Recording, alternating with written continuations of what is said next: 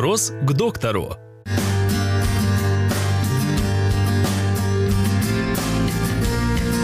Вызывают ли задержку речи планшеты, компьютеры, телевизоры и тому подобное?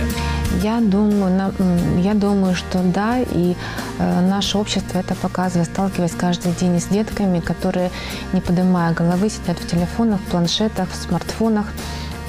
Э, Ребенок э, в любом возрасте должен двигаться, должен э, изучать свое пространство, он должен заниматься изучением окружающего мира.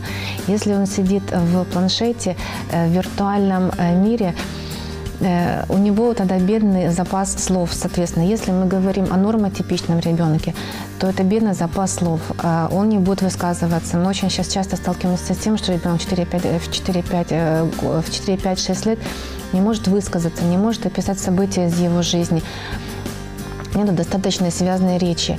А если ребенок у нас не нормотипичный, если мы видим какие-то отклонения то у ребенка с речью, да, то мы, соответственно, не даем развития речи этими планшетами. Э, Ребенок должен двигаться, ребенок должен эм, э, играть в игры всевозможные, на развитие общей моторики, мелкой моторики.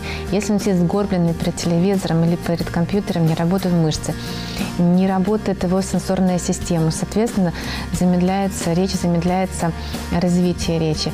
Также очень, э, я считаю, э, губительно действует э, например, игры там, где какой-то автоматический голос э, да, звучит из компьютера или из планшета. Все-таки ребенку лучше воспринимать человеческий голос, человеческую интонацию, когда с ним разговаривают, когда ему читают, когда ему что-то объясняют, чем э, когда э, этот голос он механически слышит из планшета или смартфона. Но опять-таки я не преуменьшаю.